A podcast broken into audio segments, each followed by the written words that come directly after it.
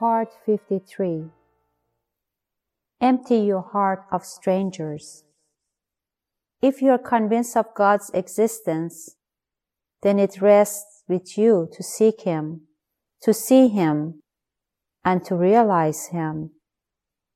Do not search for God outside of you. God can only be found within you, for His only abode is the heart. But you have filled His abode with millions of strangers, and He cannot enter, for He is shy of strangers. Unless you empty His abode of these strangers, you will never find God. These strangers are your age-old desires, your millions of wants. Honesty in your dealings with others will clear the strangers out of your heart.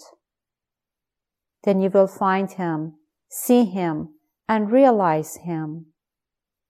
The ego mind must meet actual death if God is to be seen and realized.